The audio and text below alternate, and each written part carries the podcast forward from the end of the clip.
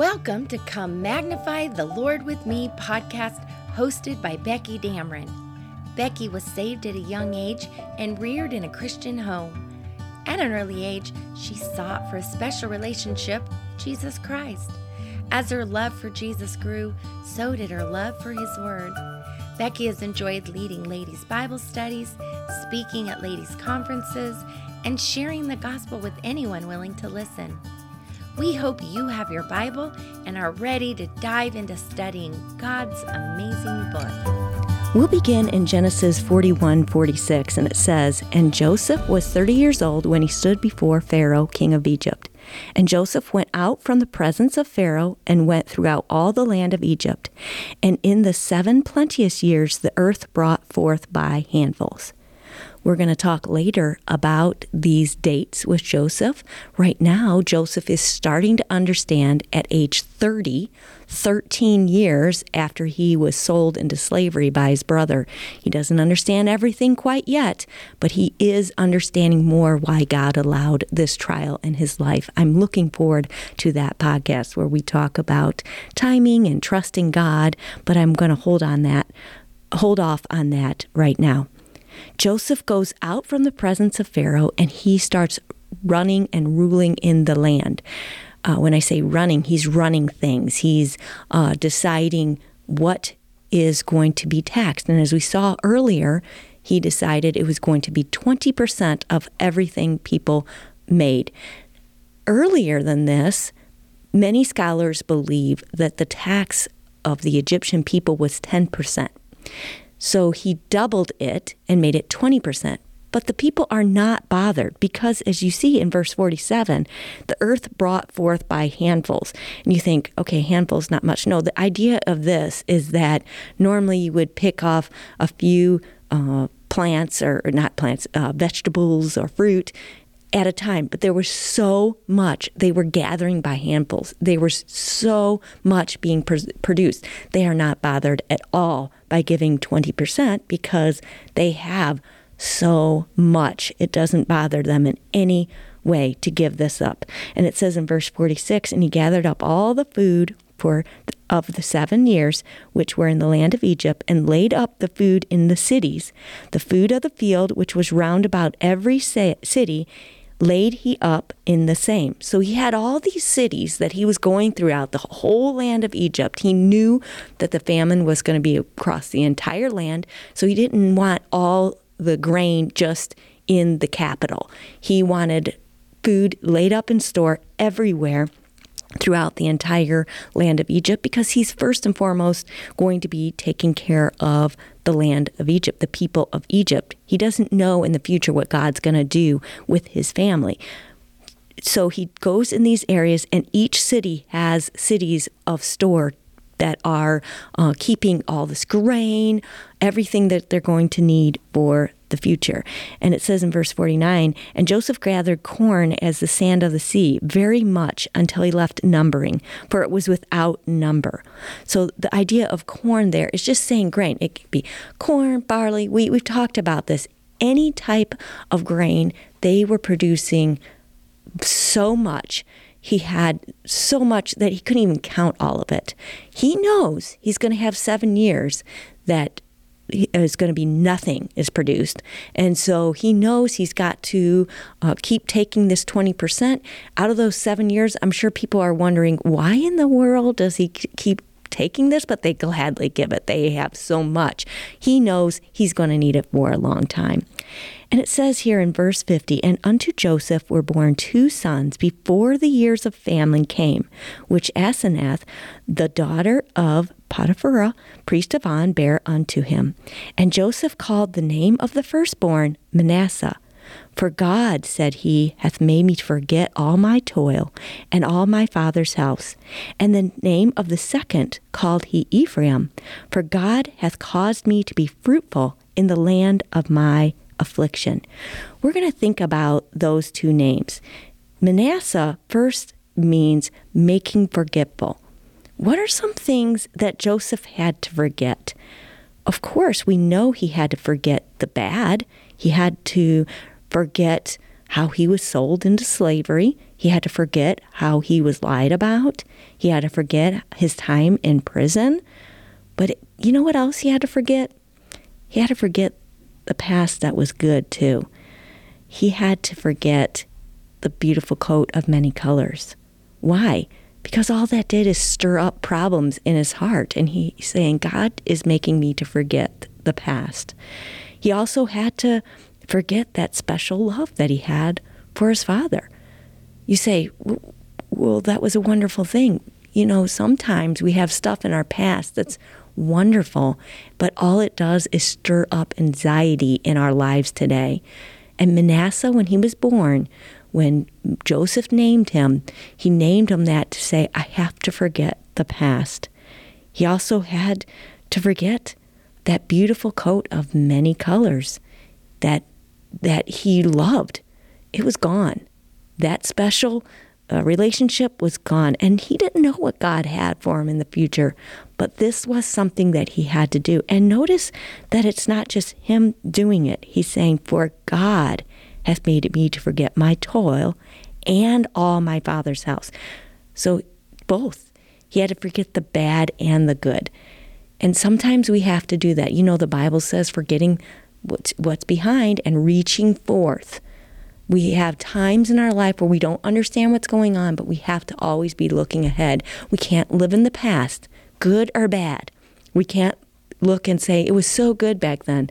I enjoy listening to a lot of sermons, but I get frustrated when I hear preaching that constantly uplifts a time in the past where God blessed. Oh, it's good to look at those times, it's good to study them, but we can't constantly looking back and say, we've got to reproduce that. That's got to be where how it's got to be. No. We have to reach forth. We have to say, where are we at today?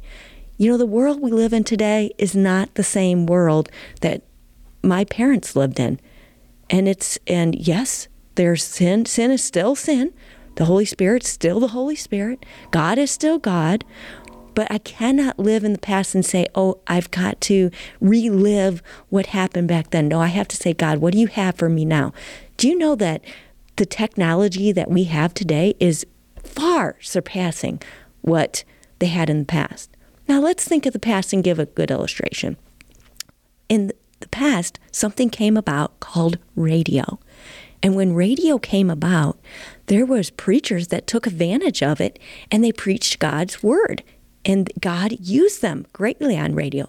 If they lived in the past and said, no, the only way God can use me is to have uh, a tabernacle, rear up a tabernacle like they did in Billy Sunday's day, and that's the only way God can use me, then they wouldn't have been used of God like God wanted them. Well, now move ahead. We have internet, we have podcasts, what I'm doing right now, very similar to radio, but also very different.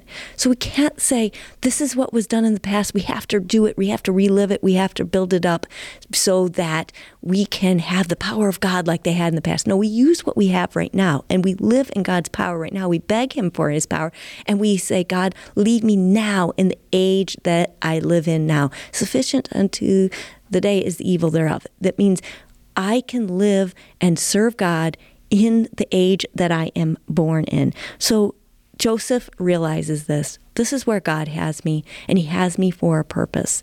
And then the second child called Ephraim, for God has called me to be fruitful in the land of my affliction. I'm away from the area that I want to be, but this is where God has me, and he's allowed me to be fruitful. Joseph's looking back on his life and he's saying that God, seeing that God was with him. God was with him when he was sold into slavery. God was with him when he was lied about. He was with him in the prison and all those t- times that were terrible. God was with him and he was blessed them and he caused them to be fruitful. And now he's seeing this is why God allowed all this because God's allowing me to be extremely fruitful. I have to hold off from my uh, lesson that I want to do on time. I want to wait till the end on that. We'll come back to these thoughts. And it says in verse 54 and the seven years of dearth began to come. This idea of dearth is famine. There's no rain, there's no crops. I'm sure uh, bugs were eating everything. It was not going loud, uh, well according as Joseph had said, and the dearth was in all lands, but in all the land of Egypt there was bread. So it wasn't that the famine was only in Egypt, it was in all lands, all surrounding Egypt and, and all over. This, this was a terrible famine. God allowed this for a reason. Uh, we're going to see He wants this famine for one purpose and one purpose only, and He allows this to get Jacob to move to Egypt. We got to hold off because here we, we get into that story. And it says the famine was over all the face of the earth, and Joseph opened all the storehouses and sold unto the Egypt, Egyptians. And the famine waxed sore in the land of Egypt. It's it it's extremely bad. It's severe this famine. And so he has these storehouses all over Egypt. They've been locked up. No one was care less about what was in them while there was a time of plenty. They had enough. But all of a sudden, here comes the famine, and now it's time to open the storehouses, and he takes care of the Egyptians. And all countries came into Egypt to, buy, to Joseph for to buy corn because the famine was so sore in all lands, everywhere. People are coming to Egypt to buy this corn, this grain, so they could make bread.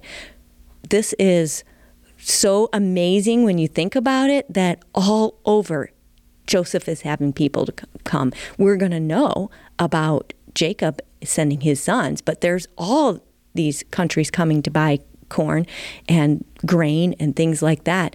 Joseph had so much, he had enough for all of them and more. He's he knows that it's 7 years. Everybody else doesn't know that. He knows he's got to make all this last for 7 years and he has plenty. We come to chapter 42, and it says, Now when Jacob saw that there was corn in Egypt, Jacob said unto his sons, Why do you look one upon another? I, I think of this as like, all right, why are you guys just staring at each other? We're starving to death. Do something about it. We know Jacob's older and he's being just blunt with his sons. And he said, Behold, I've heard that there is corn in Egypt. Get you down thither and buy for us from thence, that we may live and not die. I, I believe the inflection of, of my voice is right because why would he start with, Why do you look at one another? He's saying, Why don't you do something about this problem? They're obviously struggling just like everybody else. And instead of being grown men and saying, we, we need to do something about this, Jacob has to step in and say, stop having conversations and get down to Egypt. You know that there's grain down there. And Joseph's ten brethren went down to buy corn in Egypt. But Benjamin, Joseph's brother, Jacob sent not with his brethren, for he said, Lest peradventure mischief befall them, befall him. So Benjamin is not sent with the 10 brothers. Uh, I think this is so important. These 10 brothers are the one ones that have been wrong toward Joseph, and I believe God wanted Jacob to keep Benjamin from going at first so that Jacob could see that there was really a change in these 10 brothers. Now, when you uh, see this idea of Benjamin, uh, don't think of him as being super young still, even though he's called a lad. We're going to see he's called a lad. That means a young man because we know how many years have transpired since Joseph was sold into slavery. So we are guessing that Jacob is around 24 years at this age. That's still young. You know, we know Jacob's very old. So he's still young, and that's why as we go through this story, he's going to be called a lad or a young man. This means a young man. And all the son, all the sons of Israel came to buy corn among those that came. So among everybody that's coming from all different countries, they come. Joseph is in charge of this, and he is selling corn and grain to everyone. So it says, For the famine was in the land of Canaan. So we know the Hivites and the Perizzites, all these different ones. I'm sure Edom was coming down. I'm sure the Ishmaelites were coming, but they're not anybody that he knows very well. He does know his brothers very well. And Joseph was governor over the land, and he it was that sold to all the people of the land. And Joseph's brethren came and bowed down themselves before him with their faces to the earth. And Joseph saw his brethren, and he knew them, but made himself strange unto them, and spake roughly unto them. And he said unto them, Whence come ye? And they said, From the land of Canaan to buy food. And Joseph knew his brethren, but they knew him not. We're going to get into the story, and I believe Joseph speaking roughly with them because he doesn't know if they've changed. He, he doesn't know that they're different. What does he know them? As men who he's crying out and begging for them not to sell him into slavery and they laugh about it and they don't care and they make money off of him. What does he know him as? Two guys that go lie to a city and kill everybody in the city while they're uh, down with surgery that the, the guys committed or promised them to do or got them to do. That's what he knows them as it, just bad men. So he is going to prove them. Heavenly Father, I'm so excited as we get to this part of the story because it helps us and gives us hope that you know everything that's going on in our lives and we can trust you. You have a purpose. I pray that we would trust you today with the purpose that you have for us. Thank you for listening to Come Magnify the Lord with Me podcast. Please join Becky Dameron each weekday for a study through the Bible from a woman's perspective.